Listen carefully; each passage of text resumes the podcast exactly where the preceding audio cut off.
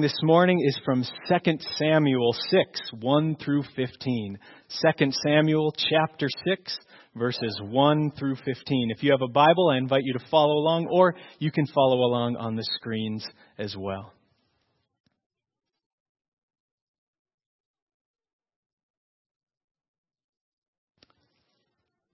This is God's Word. David again gathered all the chosen men of Israel, 30,000 and David arose and went with all the people who were with him from Baal Judah to bring against bring up from the ark of God, which is called by the name of the Lord of hosts, who sits enthroned on the cherubim.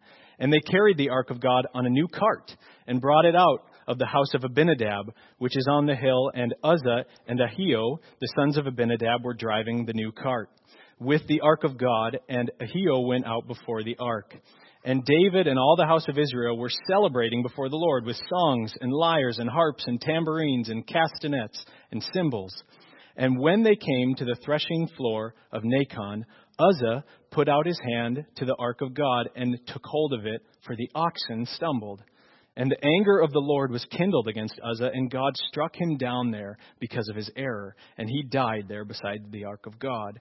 And David was angry because the Lord had broken out against Uzzah, and that place is called Perez Uzzah to this day. And David was afraid of the Lord that day, and he said, How can the ark of the Lord come to me? So David was not willing to take the ark of the Lord into the city of David. But David took it aside and put it in the house of Obed Edom the Gittite. And the ark of the Lord remained in the house of Obed Edom the Gittite three months. And the Lord blessed Obed Edom and all the, of his household. And it was told to King David, The Lord has blessed the house of Obed Edom and all that belongs to him because of the ark of God. So David went and brought up the ark of God from the house of Obed Edom to the city of David with rejoicing. And when those who bore the ark of the Lord had gone six steps, he sacrificed an ox and a fatted animal.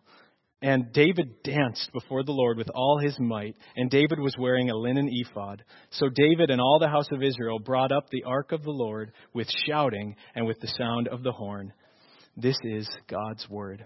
At this time, children up to kindergarten are dismissed to the little landing. Good morning, Faith Family at the Landing.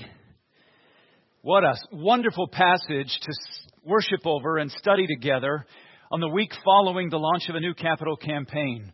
It is the promise I make on behalf of the elders that God being our helper, we will fix our attention and yours on Christ from this day forward without fail to the very end. Buildings and finances and all manner of methods of worship and glorifying Christ will be used as tools and they will not take center stage. You have our word. You have God's Word. Would you pray with me? Ascribe to the Lord, O heavenly beings. Ascribe to the Lord glory and strength. Ascribe to the Lord the glory due his name. Worship the Lord in the splendor of holiness. I feel a weight on me today, Lord, to receive the conviction toward holiness this passage lays heavy on my heart for my own life and to pass it on as a sweet, heavy conviction to this body that they too would feel a call to holiness,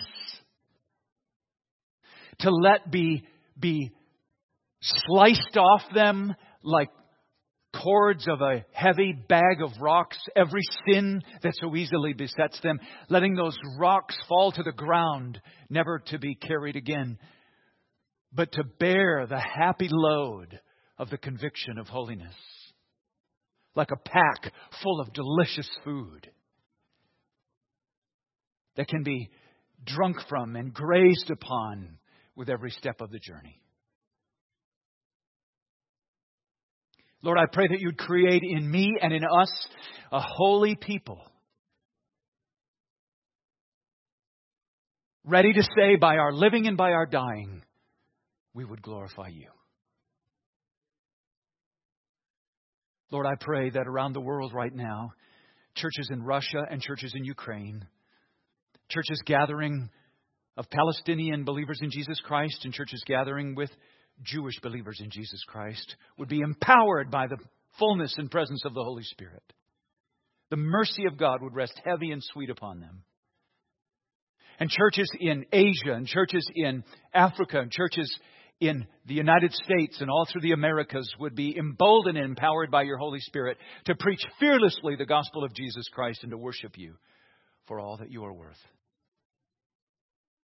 Guard every one of us, every believer alive on the planet today, from ever using you, manipulating you, but rather call us to bow low in trembling worship before you. I ask it in Jesus' glorious name. Amen.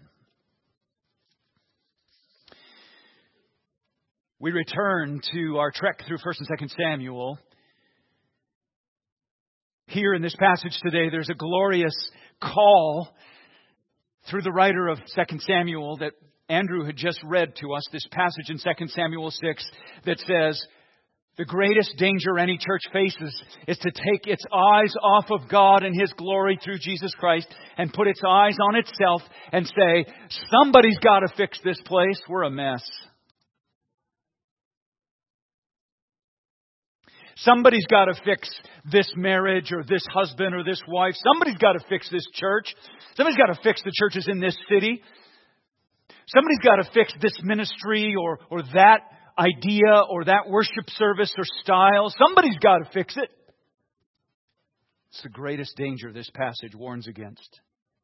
Thinking that somehow I or you or anyone is called to fix what God has created and what God owns. God says, I have enlarged and created and blessed and protected the church in order that the church would worship me. That the church would be enthralled with me. I'm your joy. I'm your hope. I'm your sovereign. I'm your Savior. I'm your supply. Look to me. Look to me. Look to me always. Do not deviate to the right or the left. Don't ignore my word in any of your worship, but look to me. Look to me. Look to me. That's what's called holiness in the Bible. That's why I've been working on memorizing Psalm 29, 1 and 2, where it says, Worship the Lord in the splendor of holiness. At the end of verse 2 there, what it means is God is the Holy One. He calls for people to worship Him in holiness. That's what He's telling me in my personal life right now. That's the, the weight of conviction that rests on me. You might remember in our walk through 2 Samuel, David is now the public king of Israel. He's the king of the united Israel. There's no civil war battling between the tribes anymore. And, and he's the great king. He's taken Jerusalem as his capital, but he's failed by taking many extra wives. That points forward to a sorrow and a sin that we all know is coming.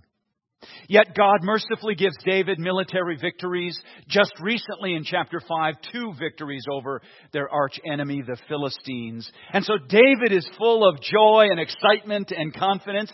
And he says, let's get that ark. The ark of God, let's get it up here to Jerusalem. The ark of God has been in storage, as it were, for about 70 years. Saul didn't want to have anything to do with it. Others, other passages say that for a section of time it was, it was put aside. It wasn't stolen by the Philistines any longer, but it wasn't being given its honor and central place by the Israelites either. David, now 10 years into his kingship, still hasn't brought the ark to his place of leadership until now. 2 Samuel 6. And he says, Let's go get the ark with a big celebration 30,000 men with all their family members, probably 70,000 people. Let's go get the ark and let's bring it to Jerusalem. Look at how it happens.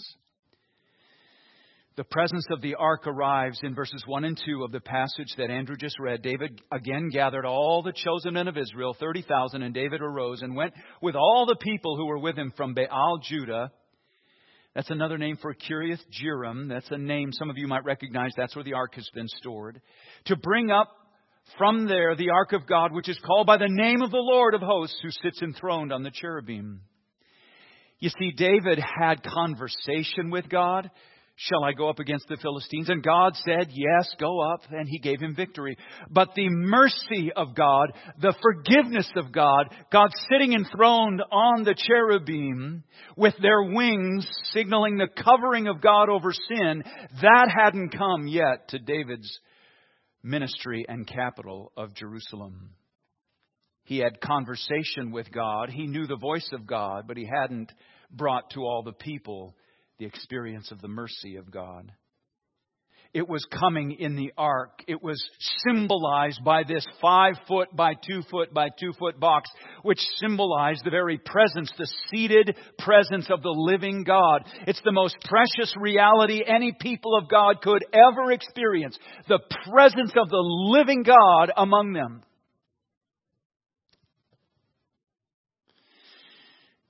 Rip away every budget or building. Rip away every other human resource, but don't take from us the presence of God. The trip was about 10 miles long. Verses 3 and 4 says, And they carried the ark of God on a new cart. Careful Bible readers will go, What? a new cart?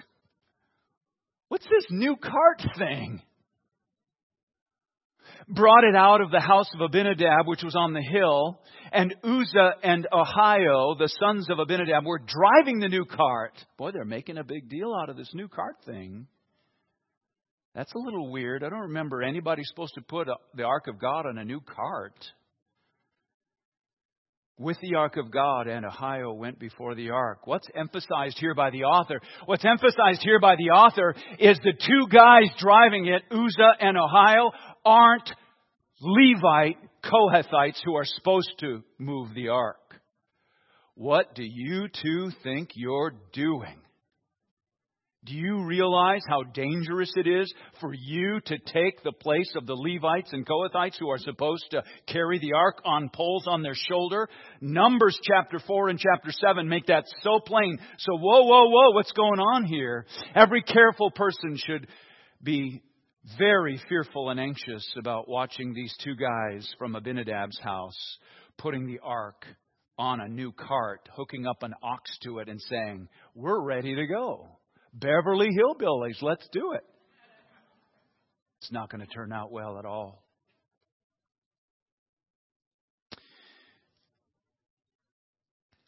If the ark of God meant for David and the Israelite people the very presence of God, His mercy, His cherubim wings covering, and the Lord sitting on the seat of mercy and extending mercy to Israel for the forgiveness of their sins.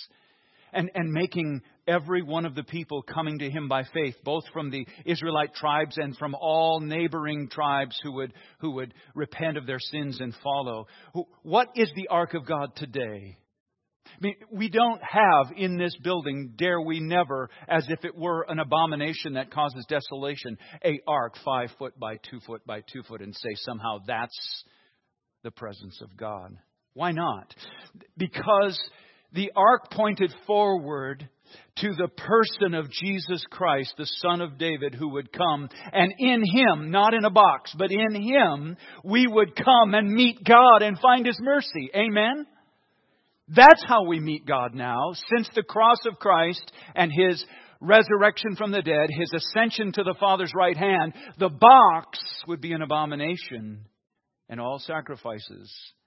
Now we come to Christ and to Christ alone and meet God there.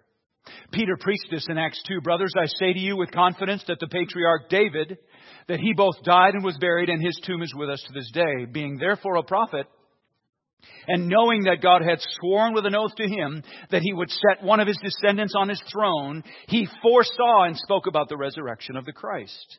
That he was not abandoned to Hades, nor did his flesh see corruption. This Jesus God raised up, and of that we are all witnesses, being therefore exalted at the right hand of God, and having received from the Father the promise of the Holy Spirit, he has poured out this that you yourselves are seeing and hearing. Christ is the presence of God. And as Christ ascended to the Father's right hand, the Father and the Son together poured out the Holy Spirit upon the earth, upon all flesh, the Bible teaches. For unbelievers, the Spirit is convicting of sin and of judgment and of righteousness. For believers, the Holy Spirit is making us holy.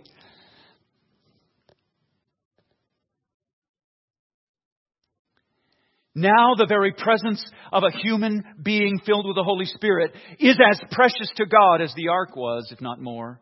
The people of God gather together. The church with the Holy Spirit filling them with God's presence are as precious to God, yet even more. His Word and His Son, these are the Holy Bible, and they are precious and holy to God as much as the box was, if not more. Reserve the term holy, not for mackerel and smokes and moly, but for God, for His Word, for Jesus, for the church, and for human beings filled with His Spirit.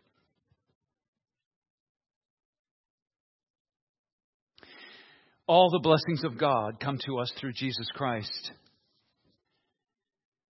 All the intimacy, all the presence, all the mercy, all the forgiveness come to us through the Spirit of Jesus Christ dwelling within us and lingering among us even as He is right now. Many biblical scholars with whom I agree observe that the arrival of the ark back in David's kingship and to the people that were gathered around him was very much like God walking in Genesis with Adam in the Garden of Eden in the cool of the day. It was the sweet arrival of God's mercy and presence. This intimate, beautiful love and joy, this overflowing kindness and grace, where God says, I'm here among you not to destroy you, but to forgive you and to love you and to make you my own. David is therefore a kind of Adam pointing us forward, not just to the hearing of God's voice, but to the experiencing of His mercy and forgiveness in His presence among us. Most important thing for any Christian household, the most important thing for any Christian marriage or any Christian heart, the most important thing for any Christian church is that the very presence of the living God be there for extending His mercy and His grace. Whatever grieves him, whatever disobeys him, whatever rejects him, whatever expulses him from our presence, we should avoid with all costs and at all effort. So you see in this passage two kinds of worship. You see David gathering the people for worship and trekking the 10 miles to Baal, Judah to get the ark and bringing it back. And they say, great, get a couple guys from Abinadab's house. They've got a cart. I think they've got an ox. Let's just put it on that. I think it's even a new cart. That, that should be great. Wheels aren't going to fall off. Ox knows how to walk.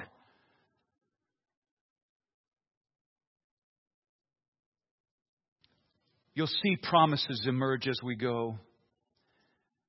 The first promise that emerges is worship against the Word of God creates death by God. First promise you'll see out of this passage worship against the Word of God creates death by God. Look at verses 5 and 7. And David and all the house of Israel were celebrating before the Lord with songs and lyres, harps and tambourines, castanets and cymbals. And when they came to the threshing floor of Nacon, Uzzah put out his hand to the ark of God and took hold of it, for the oxen stumbled.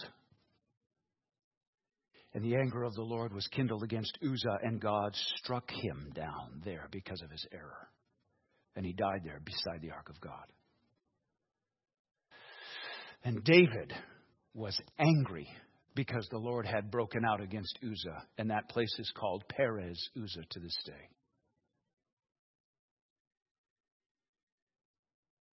David knew it. Probably Abinadab knew it. Probably Uzzah and Ahio knew it.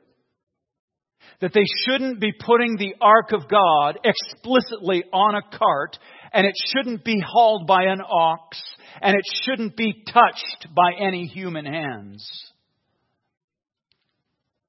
Numbers 4 and number 7 make that so plain. Numbers 4 and number 7 say that the ark of God should be carried on poles by Levite Kohathites, and they can't touch it with their hands, for their hands are unclean, sinners such as we are.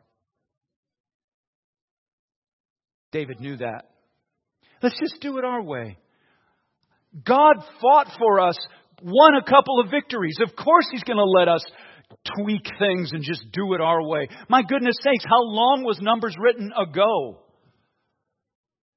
Let's just do it the way it works. We've got a, a, a, new cart. We've got an ox. We've got a couple guys willing to drive the ox and steady the ark. That should be fine. It's only 10 miles.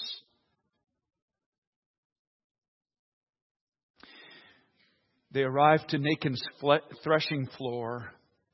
And if you read your Bible carefully or even spend time looking up all the things that happen at threshing floors, that's where where glorious and horrible realities happen. Threshing floors are where the worship of God is divided from the worship of idols. That's what happens at threshing floors all the time. That's why it's no mistake that right here, God ordains for the oxen to stumble near Nachon's threshing floor. Let me fix it. Let me, let me steady the ark. I don't want my cart to be the problem. I don't want my ox to cause a problem here and cause this, this presence of God to fall off onto the dirty ground, the mud, for goodness sake. I'll steady it. Instant heart attack.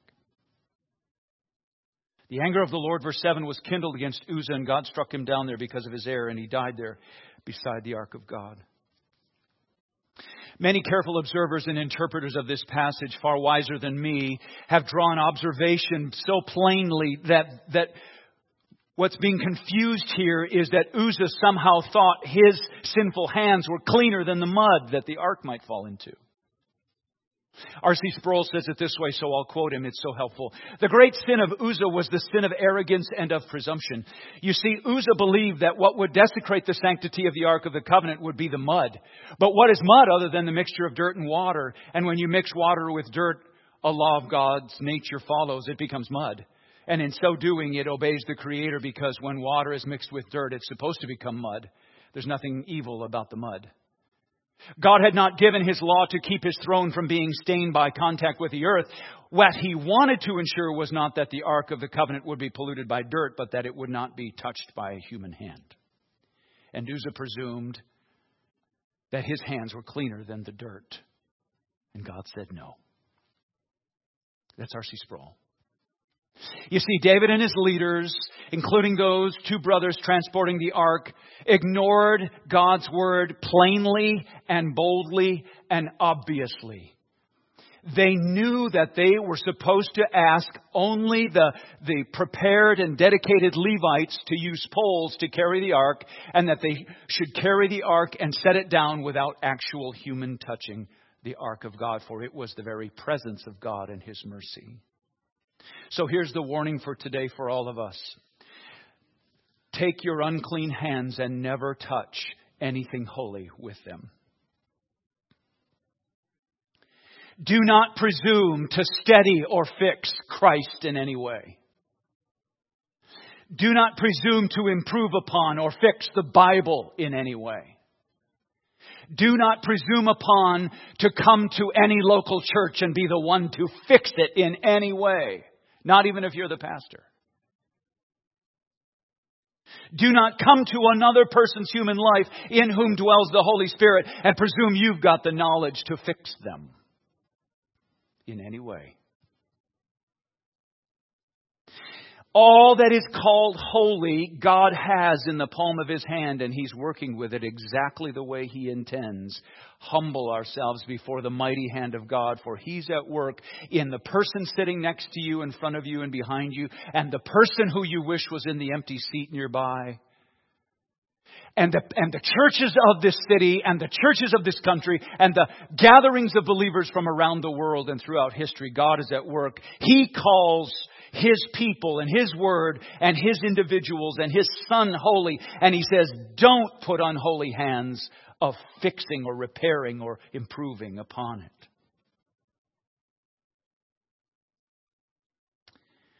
Remember Ananias and Sapphira in Acts chapter 5. They lied to the Holy Spirit and they died instantly.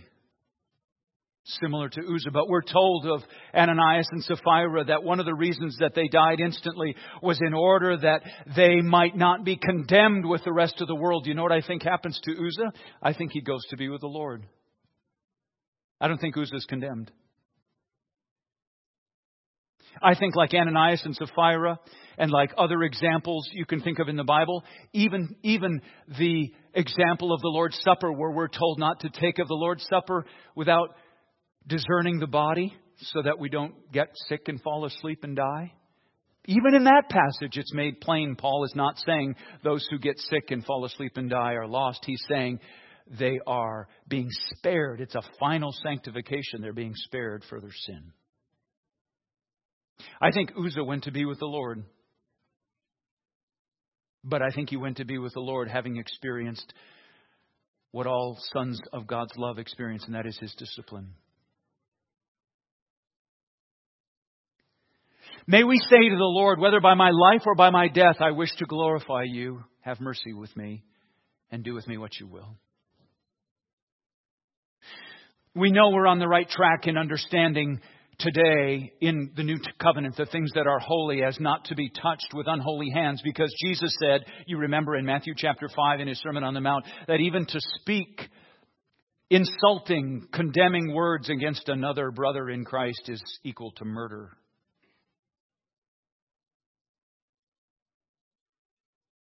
Speaking an insult against another brother in Christ is like putting your hands on the ark.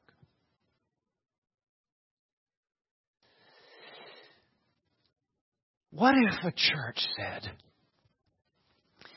we're going to regard every single syllable of the Bible as holy? And we're going to regard Jesus Christ as all holy in our public and in our private conversations with Him. And we're never going to ever speak ill of the Holy Spirit or of God the Father or of His church. We're not going to speak ill of each other ever. You never have to fear that. It's never going to happen. I'd rather die than speak ill of a brother in Christ. That's the church where you feel safe. That's the church where God's presence dwells for mercy and for forgiveness. The first promise you have to see is that the worship of God apart from the Word of God always brings death. You can see a second promise in verses 8 through 11. Worship of God against the Word of God is always a warning to draw near. The worship of God against the Word of God is always a warning to draw near. Whenever you see anybody not obeying the Word of God, it's always a call and a invitation and even a warning to draw near. Look at verses 8 through 11. And David was angry because the Lord had broken out against Uzzah. Do you see that verb broken out? It's the very same verb used twice in chapter 5 where God breaks out against the Philistines to give a victory to David and the Israelites. David loved that word because it was his rescue and victory by the hand of God against his enemies. And now David is angry because the Lord has broken out against Uzzah. It's like David is saying, What? Am I a Philistine? You're breaking out against me? I thought you were for me, God. And that place is called Perez Uzzah to this day. And David was afraid of the Lord that day, and he said, How can the ark of the Lord come to me? I'm sending the presence of the mercy of the glory of God away. There's a warning here. I don't know if you feel angry at God right now. I don't know if you feel disappointed with God. I don't know if you feel like He hasn't heard your prayer. I don't know if you feel like He's answered in a different way than you hoped. I don't know if you feel somehow like He's withdrawn from you or that there's a distance between you and him or you feel cold between you and God. I don't know if you feel in any way like you are tempted to be like David here, angry with God. But David had a moment of repentance about to arrive in his life and he's going to lean in because his pushing away the very presence of God was a massive mistake. But there's a crisis going on here, isn't there? It's a, it's a warning to lean into God. Worship against the Word of God is a warning to lean in and seek God. David's fear and anger together are understandable. How can we have the ark of God come into the city of Jerusalem if, if someone's going to accidentally maybe bump up against it and die? But David needs to see it's got much more to do with, with his heart and with the glory of God than with boxes or with space or with land or with buildings. You might know that in this same account of this event, David bringing the ark to Jerusalem in 1 Chronicles 15 and 16, it's very, very clear what David does. He does two things. One, he takes the ark, the one on its way to Jerusalem, and he says, I'm going to send it to a Gathite's house, a Philistine house. Obed Edom is the name of a guy who honors the Lord, but he lives in Gath, the same city Goliath came from. He's a Philistine. I'm not going to spend a lot of time talking about this, but just think with me about what's happening here. The people of God, David and Uzzah, they disobey, one dies. God ordains their disobedience to send the gospel to the city of Gath, the Philistines, the unbelievers, the Gentiles. How many times in the Bible does the disobedience of the Jews lead to the gospel going to Gentiles? I thought of about six. I, I put them in my manuscript. I'm not going to say them for time. Lots and lots of times God allows and redeems the disobedience of the Jews to result in the gospel going to the Gentiles. Praise his name. In 1 Chronicles 15, David has a discovery. It's a moment of crisis and repentance for him. Maybe this is a moment that needs to happen in my life or yours. Listen to the words of 1 Chronicles 15, 12 through 15. Here's David speaking. He gathers all the Levites and priests together. This is what he should have done in the beginning. And he says to them, You are the heads of the fathers' houses of the Levites. Consecrate yourselves, you and your brothers, so that you may bring up the ark of the Lord, the God of Israel, to the place that I have prepared for it. Because you did not carry it the first time, see his repentance? The Lord our God broke out against us because we did not seek him according to his rule. What a beautiful way to repent. So the priests and the Levites consecrated themselves to bring up the ark of the Lord, and the, the, God of Israel and the Levites carried the ark of God on their shoulders with the poles as Moses, had, Moses has commanded them according to the word of the Lord. Instead of pushing the ark away, he goes and he has a deep encounter with the living God, reading His Word, and he says, Lord, I'm going to lean into you and I'm going to do it your way. At the landing, we're going to worship your way. We're going to treat each other your way. We're going to treat the Bible your way. We're going to glory in Jesus your way. We're going to regard ourselves your way, God, and then we can expect your full blessing to be poured out upon this church family. Praise the name of the Lord. David leans into the Lord with all his might, and look at the result. Worship by the Word always brings joy and life. Worship by the Word always brings joy and life. That's the third promise. Verse 12. And it was told King David, they call him king now.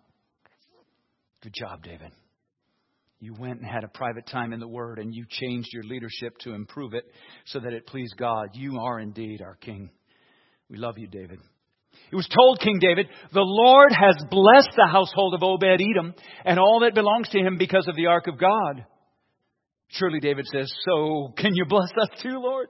He's, he's Goliath's neighbor for goodness sake and you're blessing him? Surely you can bless us too, Lord. So David went and brought up the ark of God from the house of Obed Edom to the city of David with rejoicing. And when those who bore the ark of the Lord had gone six steps, he sacrificed an ox and a fattened animal. Six days, sacrifice, skins for Adam and Eve. Six steps, sacrifice an animal. The same animal we thought was so good to power our new cart and, and was a sign of our strength. Look at us, we got an ox and a new cart, is the animal that gets sacrificed. Lay all your strengths on the altar, give them to the Lord. Let him sacrifice them for his honor and praise and for your joy. And David danced before the Lord with all his might. And David was wearing a linen ephod You make sacrifices and you wear a linen ephod and you dance before the Lord, not just if you're a king, but if you're a priest. What if you come to this point in the message and say, I am really a whole lot more like Uzzah than I ever dare admit? It's, it's really quite amazing that the Lord hasn't taken my life from me because, quite frankly, I have spoken ill of other people. I have disregarded and treated as common God's word. I have not always honored and worshiped Christ as holy in all my life, privately and publicly. I have not spoken about his church with all honor and holiness as he commands. I'm quite a, a bit like Uzzah, if I must be frank and honest. How is it that God does not wipe us all out? me beginning with me. In David, in verses 12 through 15, God appoints a man prophetically showing us what our high priest and King Jesus, the Son of David, will do for us on the cross. He will be stripped and, and worship the Lord with all his might. He will be like a, a, a fattened animal or a sacrificed ox. He will do so as a perfect priest, wearing linen ephod, as it were, because he is the great high priest to whom David's priesthood and all other priesthood are a pointer. He will be our king and priest combined together as David is here in verses 12 through 15. We have our hope, and that is our entire life of worship can be offered to the Lord, purified and made useful and pleasing to Him through faith in Jesus Christ. If you feel as I have and do a conviction under this passage that I have not always called holy what God calls holy, then come to Him and say, Lord, cut off of my back all the rocks I'm carrying for the way I've sinned against you and all you've called holy. I invite you to leave in this room whatever sin you brought in. I invite you to worship the Lord and dedicate yourself to Him to speak and write and think and sing and act in holiness before Him all of your days. And then expect the rushing of refreshing from His presence to be poured out upon you, just as David and Israel experienced it. And we'll see that in the chapters to come. Peter again preaches at the moment of Pentecost in Acts 3. But what God foretold by the mouth of all the prophets that his Christ would suffer, he thus fulfilled. Repent, therefore, turn back, that your sins may be blotted out, that times of refreshing may come from the presence of the Lord, and that he may send the Christ appointed for you, even Jesus. Let's pray. Having received, Lord, these great promises, we resolve to cleanse ourselves from every defile of body and spirit, bringing holiness to completion in the fear of God. We want to worship you in the splendor of holiness. We want to worship you in the way that you deserve. We want to worship you in accordance with your word, knowing all that's in it. We want to worship you, valuing one another as believers in Jesus Christ, valuing your church as you do, having died for her and you are washing her with the water of the word till she is without spot or wrinkle. Valuing each person made in your image and now being redeemed and fashioned into the image of Christ by the Spirit of God within them. Valuing every experience and every encounter with you, the triune God, Father, Son, and Spirit, and in no way as you help us, speaking ill of you, to you or to anyone else. Valuing your great work across the earth as you build your church, using broken, tilted, muddy people.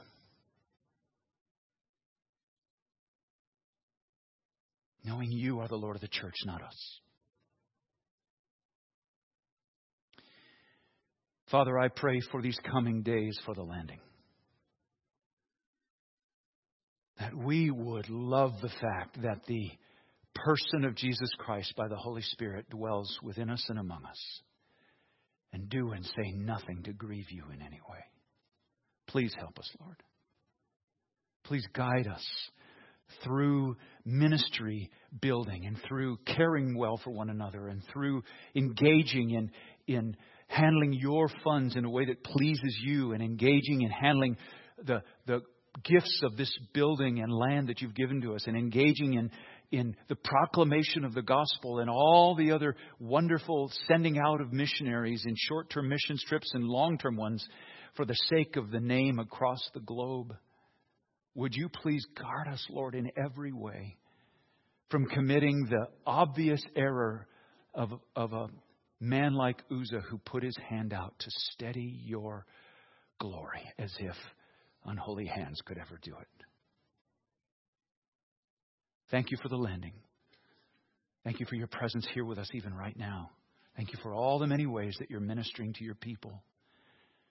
Just as you're ministering to me, I can feel like you're ministering to others. I pray that no one would rush away from that conversation with you, but they would linger and quiet themselves before you and hear your voice. Rejoicing in our high priest, King Jesus, who, like David, offered sacrifice and took our sins away, grants to us your righteousness and gives us both grace to cancel past sin, but also conquer future sin and live in a way that's holy and pleasing to you. Do that and so many more things that I know to pray for, Lord, by your Spirit in this room and in our hearts. And as we fall down before you, receive our worship in response. In Jesus' name I pray.